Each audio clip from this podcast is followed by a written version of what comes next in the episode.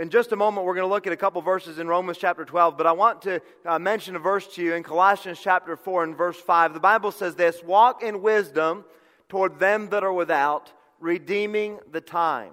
Walk in wisdom toward them that are without, redeeming the time. The idea of walk in wisdom is to pay attention to what you're doing. You know, sometimes we do things so many times we just stop thinking about what we're doing. I, I found out that Pastor Tony doesn't drink coffee, and I kind of feel like part of our friendship we'll never experience because I'm a coffee drinker. You know, we go up north and we go down south and we travel all around, and even in Honduras, I can find somebody that shares my love of coffee. I've never tried to figure out how many cups of coffee I've probably had in my life. It'd probably be a scary thing to think about. But uh, every day, at least, I have one cup almost every, every day, and I've been doing it for years. And, and uh, you'd think that if there's something I'd be good at, it'd be drinking coffee. And, yet, this can happen to me, even though I've been, I, I consider myself an experienced coffee drinker. I can go to take a sip of coffee, and I can put it up to my mouth, which, by the way, has been the same place my whole life. I can put it up to my mouth and I can miss my mouth completely and goes down my shirt and just makes a mess and, and I feel like an idiot. My wife probably doesn't, probably would just laugh at me. I don't know. But uh, why is it that something I know how to do I can mess up with so much? Because I'm not paying attention. We have a truck and an RV trailer and we travel the country and as I'm driving down the road, I've driven it so much now I don't really think about how I'm driving. I'm from Connecticut. You probably think no Connecticut drivers think how they're driving. I don't know. But if I'm going down the road, I can get to the edge of the road and hit the rumble strips and kind of just wakes all of us up for a couple seconds. And what are we doing? Oh, I, I better pay attention to what I'm doing again and get back to where I'm supposed to be. You know, that missions is something that we ought to pay attention to what we're doing. I, I, don't think there's too many churches like this one that don't give some consideration towards missions, but missions is something that it's a right thing to pay attention to what we're doing. I love your theme for this year, greater. The idea of pushing forward and, and let's accomplish what God's called us to accomplish. May I say this as we have this service tonight? I mentioned this in some of the kids' classes this morning. About 50% of the world has never heard the gospel one time. About 50% of the world has never heard the name Jesus Christ. We can have a missions program and we can have a missions conference, but we ought to be thinking, how are we going to accomplish what God's told us to accomplish and get the gospel where it has not gone? There's about 4,000 languages that don't have the Word of God translated into their language. We've got some work to do. So, so let's band together tonight and, and make an effort to accomplish what God's told us to accomplish to get the gospel to the world. Let's, let's push ourselves farther. Let's do something greater. I'm going to preach a message to you and I'm going to ask you to make a decision and I'm not going to, you know, I'm not going to twist your arm to make a decision, but in your mind at least, I'd like you to make a decision. Will you do something greater this year? Will it not just be a theme, but will it be in your heart that, yes, by God's grace, it's my desire to do something greater, maybe by praying more for missionaries? Maybe by visiting a mission field, maybe by giving towards missions. Romans chapter 12, there's a verse that's probably familiar to some of us. Verse number 1, the Bible says this Romans chapter 12, in verse number 1, the Bible says, I beseech you, I beg you, therefore, brethren, by the mercies of God, that ye present your bodies a living sacrifice.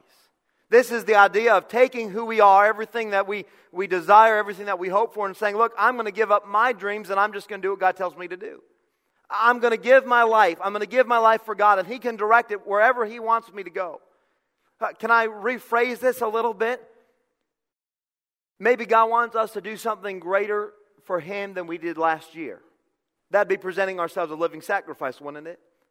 The Bible says, as we consider this idea of presenting ourselves to God, the Bible says that we ought to present ourselves to Him holy, acceptable unto God. The Bible says, which is our reasonable service. Now, I'm, I'm definitely not the smartest person in this room. My wife's probably nodding her head. I don't know. But I've learned a couple things. But I do like it when I look at something and I can figure it out. You know, there's just a sense of satisfaction when you're putting something together and you don't have leftover pieces when you're done with it. It's satisfying if you work on your vehicle or whatever and, and you don't have to take it to a mechanic and you save some money and you think, boy, I did that. I figured it out. I'm kind of satisfied.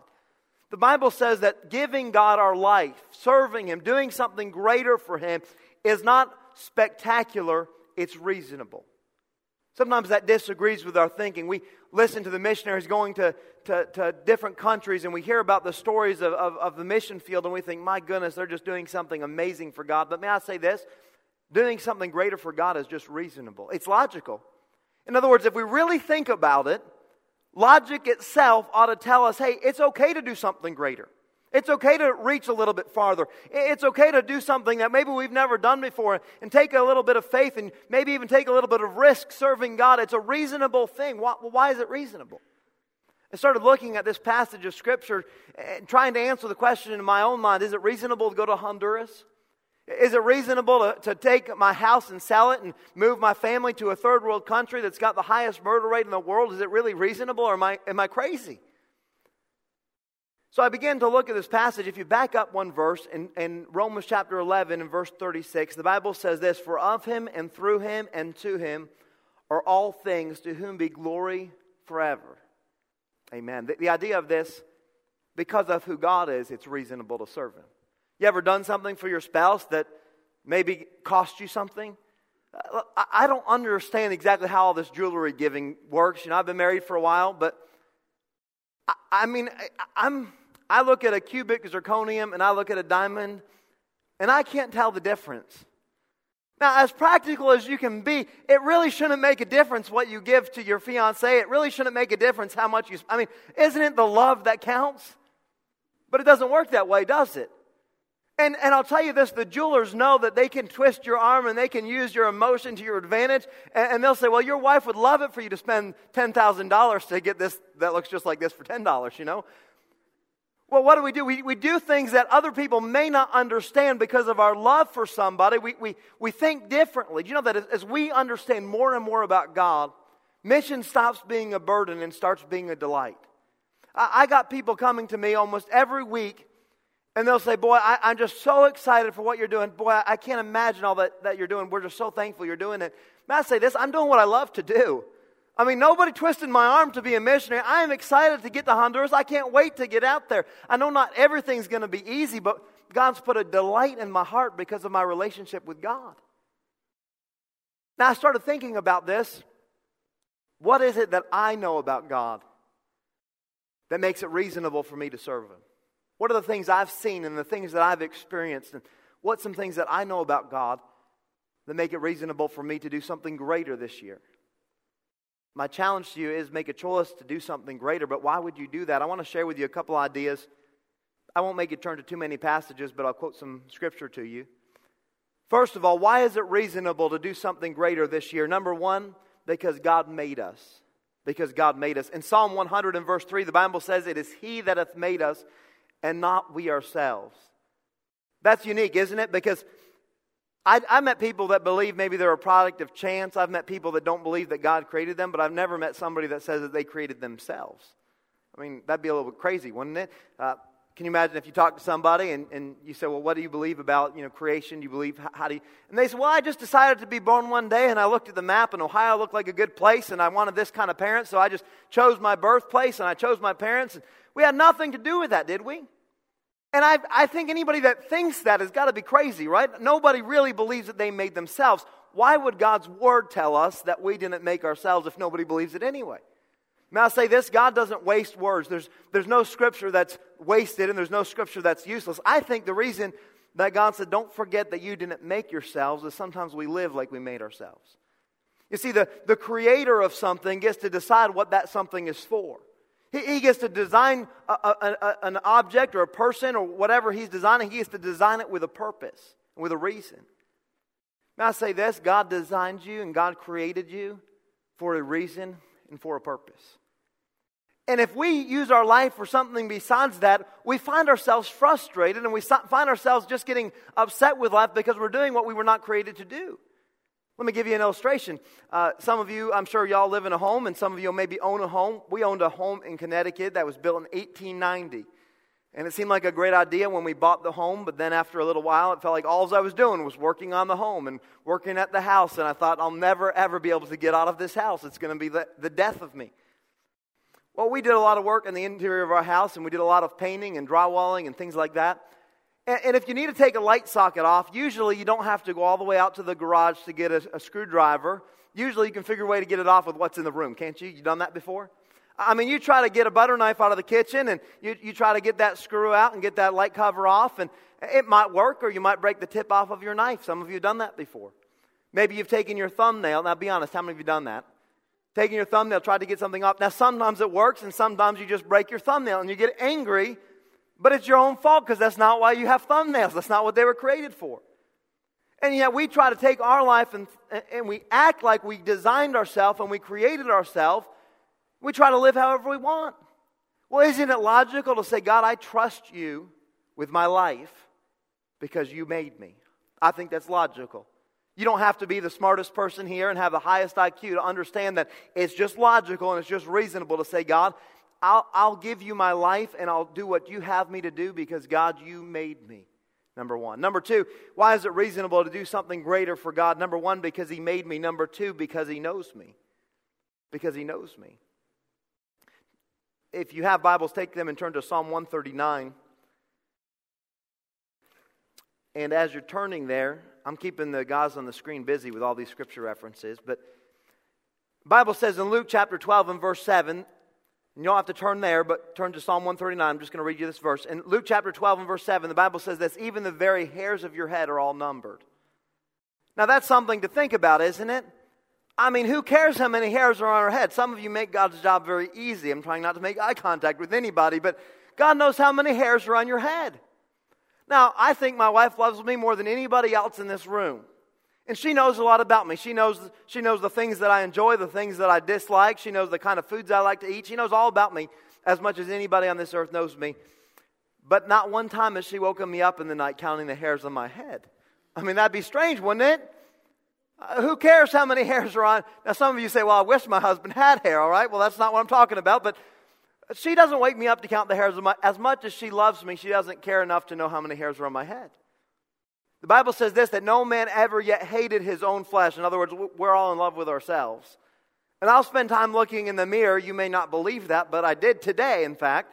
But I didn't count how many hairs were left on my head. Last time my wife cut my hair, she told me that I was going bald in the back. So I don't know if she's going to cut my hair again. We'll see. But, but I don't count the hairs that are on my head. But you know, think about this God, just because He can, knows how many hairs are on your head. That's spectacular to think about. In Psalm chapter 139, Bible says this in verse 1 O Lord, thou hast searched me and known me. Thou knowest my down sitting and mine uprising. Thou understandest my thoughts afar off. Thou compassest my path and my lying down, and art acquainted with all my ways. For there is not a word in my tongue, but lo, O Lord, thou knowest it altogether. Here's the thought God knows everything about us. He knows every time we're going to sit down, every time we're going to stand up. He knows every word we're going to say before we say it. Man, there's nobody that could know more about you than God knows. When we began traveling in deputation, we were able to sell our house and purchase a truck. And uh, that's a good thing for a guy. You know, us, us men, we like to own a truck. It doesn't matter if it's a little truck or a big truck, we just want to have a truck. And uh, we were able to purchase a diesel truck, which I didn't know anything about owning a diesel, but I was glad to own it because it sounded tough and manly, and I was glad to have it.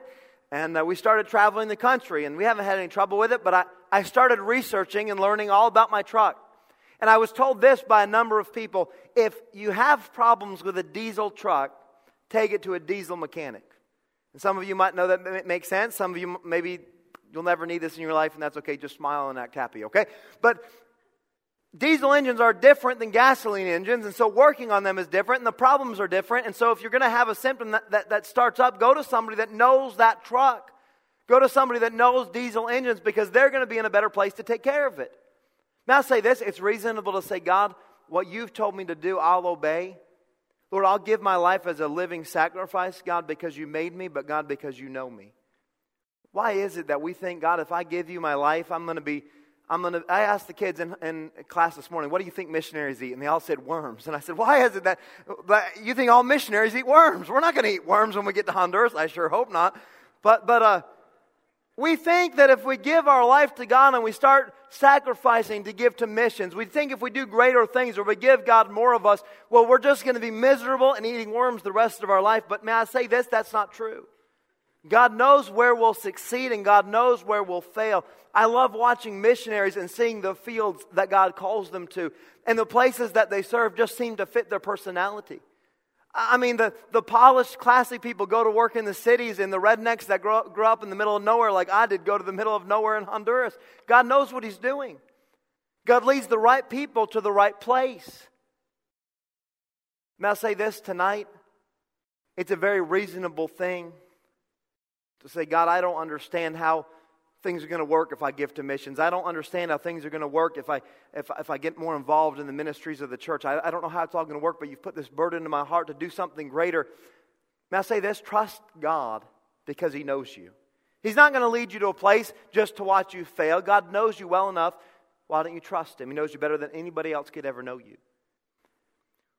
Why is it reasonable tonight to do something greater for Him? Number one, because God made us. Number two, because He knows us. Number three, God loves us. Now, I'll tell you, it's hard to think about the love of God after I think about all that God knows. Isn't it true? Sometimes the more that you know somebody, the less you love them because you see all their problems. May I say this? We talked about the knowledge of God. God knows every time we've been unfaithful in our prayer life. God knows every time we've snapped at our spouse. God knows all the times we've been impatient with our children. And in spite of the fact that God knows everything about us, God loves us. Isn't it something to think that there's nothing we can do that's going to change the fact that God loves us? Man, I think about how much I love my little girl, Charlotte. I'd do anything in the world for her or my wife. But as much as I love them, God loves us even more. There's nobody that could love us more than the Lord loves us. In fact, the Bible says, Greater love hath no man than this, that a man laid down his life for his friends. Jesus Christ died on the cross so that we could have eternal life, so we could have a relationship with God the Father. There's nobody that has greater love for you than God. I, I mentioned my daughter. You know, there's, there's a couple things in her life that we're trying to work on with her and we're trying to help her with. And there's some things that are good for her, but she doesn't necessarily like. Now, we try to get her to bed around the same time most nights when we can, and, and that usually works. But for the most part, when it, we tell her, Charlotte, it's time for bed, she doesn't get real excited about it. Now, uh, maybe it's because, you know, we're, we have a missionary kid and they're all just horrible. I don't know. We're the only people with a missionary child that's here this week. But uh, she's not real excited about going to bed. But I know this. If I said, you know what, you're right. I'm sick of putting you to bed. You can stay up, watch TV. I don't care. Eat candy. It'll be great. She'd be so thrilled about it. But I promise you this 10 minutes later, she'd, she'd have a breakdown. Well, why do I put her to bed? Is it because it's, it's easy for her or because it's good for her? It's good for her. May I say this? Because I love my daughter, I'll do what's best for her when, when I can. If God loves us the way the Bible tells us that He loves us, why can't we trust Him enough to make some good choices for us? We try to run our life and we try to figure everything out and we try to hold back when God says, Hey, I want that part of your heart. But if God loves us, it's just reasonable that we present ourselves to Him. It's just logical. If God loves us, the choices that He makes in our life are going to be good choices and right choices. And it's logical and reasonable to say, God, I give this area to you. I give my giving to you. I give my prayer life to you. I give this relationship to you because I know that you love me. And what you do is for my good and for your glory. It's reasonable because He loves us. Why is it reasonable to do something greater? I've got one other concept for you tonight. Number one, He made me. Number two, He knows me. Number three, He loves me. Lastly, number four, He can do something through me. I want to give you a Bible illustration for point number four. I remember and you remember the story of Moses. And God comes to Moses and tells Moses, Moses, I want you to go before Pharaoh with a message, let my people go. Remember that?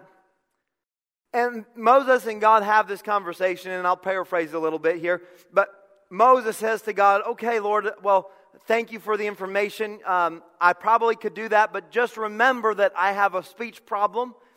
And uh, I'm not doubting what you've said, God, but there might be somebody that could do a better job than me.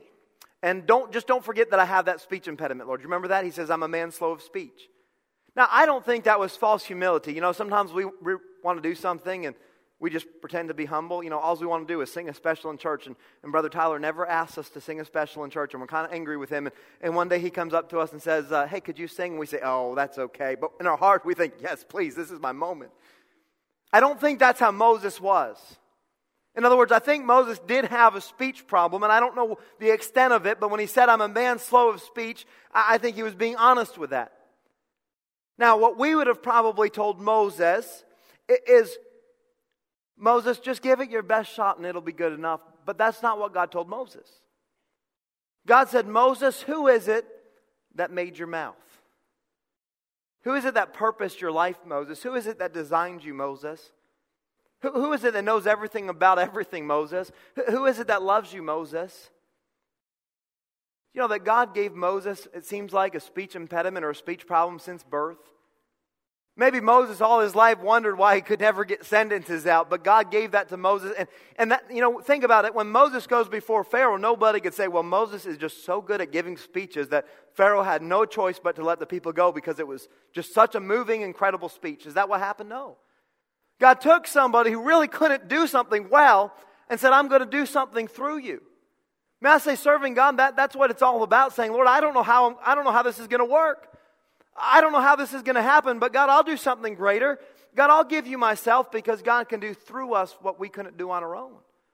Moses didn't have any power. If Moses the day before had gone before Pharaoh and said, Let my people go, I don't think it would have gone very well. But when he followed God and he listened to God, God did something through Moses. May I say this? It's reasonable to trust God with your life because God can do through your life what you could never figure out on your own. I mean, there's people that organize and they, and that's a good thing, and they'll, they'll have financial budgets, and they'll, they'll, I mean, just their whole life is, uh, uh there's something called obsessive compulsive disorder. My wife probably wishes that I had it. I don't know, but I, I don't have it, I promise. But some of you are that way. I mean, every moment of your life is just planned out. But may I say this no matter how organized you are, there's only so much that you can do. But God could do something through you that's true for the church tonight. May I say this?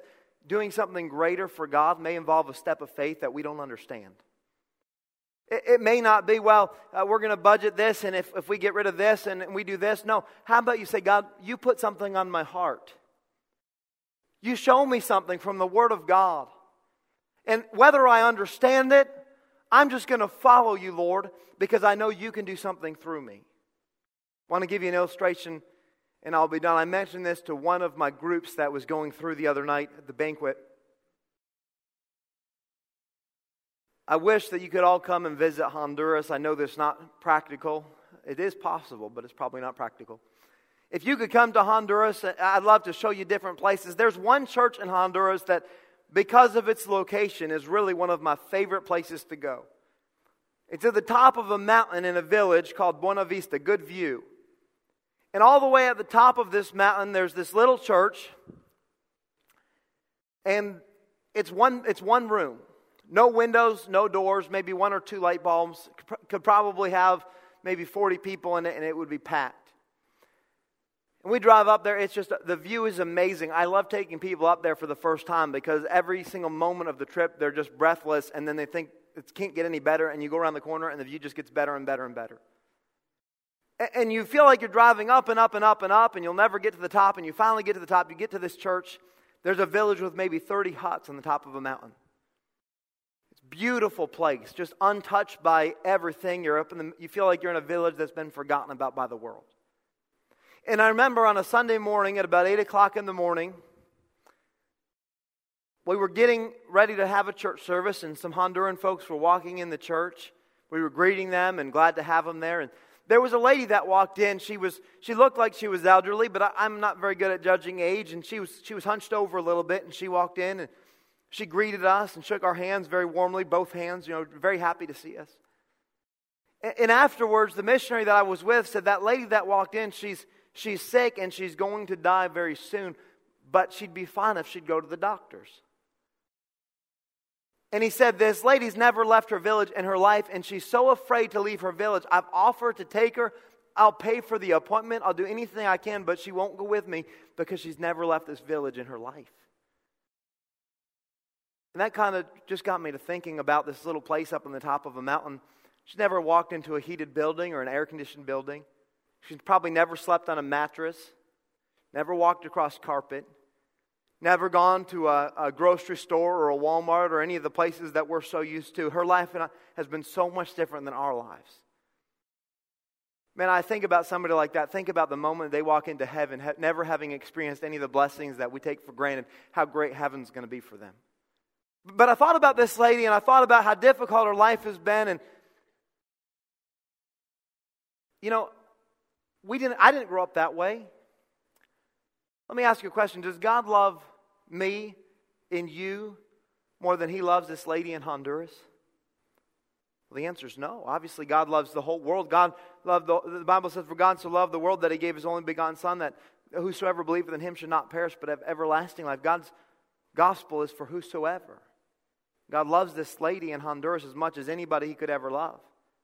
So, so why is it that she was born in a village? Why is it that she was born in, the, in a place where hardly anybody's ever left and anybody's ever, nobody's ever come? Does God give us what He gives us because He loves us more? May I say this? Everything that God gives us, He gives us with a reason, with a purpose. And God didn't give you this American life just so you'll sit back and say, Boy, it's so good to be an American. It's so good to be blessed. And by the way, you ought to be thankful for those things. But God gives us what He gives us for a reason and for a purpose. And may I say this tonight if there's any group of people that should be willing to do something greater for God, it's us. If there's anybody that ought to be willing to make a sacrifice, certainly it's us. As you, as you study and you learn about different places and you hear stories from different missionaries, most people don't have it as good as we have it. And we get frustrated when, when somebody's trying to help us to get involved in missions or get involved in church. If anybody ought to do something greater, it's you and I. May I say this? It's reasonable and it's logical because, because God, God made us, God knows us, God loves us, and God can do something through us. So here's my challenge, and here's the moment of decision for each of us. We're going to make a logical and reasonable choice tonight. Are we going to make a choice to take what God's given us and the life that we have and the truth that we've been taught, and are we going to do something with it? Are we going to let God channel His love through us to help people all over the world know who He is? I mentioned in the beginning 50% of the world doesn't have the gospel. Are we going to do something to change that? One person, one person, one individual, what a difference we can make if we get involved. It might be you tonight that God's putting a burden on your heart to get involved and do something greater doesn't necessarily mean giving. I tell you this, I, I, believe we ought to pray for missionaries. I saw the booklet of all the missionaries your church supports. Missions conference isn't the only time you could pray for your missionaries. There's times on the road, even for my wife and I, that we get discouraged, and there's times that we have difficulties come up, and we sure like to know people are praying for us. And I promise you, all of the missionaries that you support need prayer on a daily basis. Why not take some prayer cards and put them maybe in a napkin holder on your table and rotate through them and pray consistently for all your missionaries? Uh, may, maybe it's visiting a field. You know, the Bible says to go into all the world. It's not that some are goers and some are senders, it's just where we go that we have to figure out. Some of us should go across the street, some of us should go across the oceans. But I'll tell you this it might be that God would have you go and visit a mission field. The Bible talks about visiting the fatherless, in other words, visiting orphans. Man, it's a good thing and it's a right thing to take some money and instead of going on family vacation for your, go and visit a mission field and visit an orphanage that where people have nothing. It's a right thing. Let's do something greater this year. How about we do make some sacrifices financially? Man, I, I like coffee. I mentioned that, and I go to Dunkin' Donuts and Starbucks and Tim Hortons and all those places, but we spend probably more money sometimes on, on things like that than we do on considering getting the gospel to the world. So here's the question Will you do something greater? It's a yes or no question, really, in your heart. And uh, maybe you're doing what you're supposed to do, and that's fine. But maybe you need to do something greater.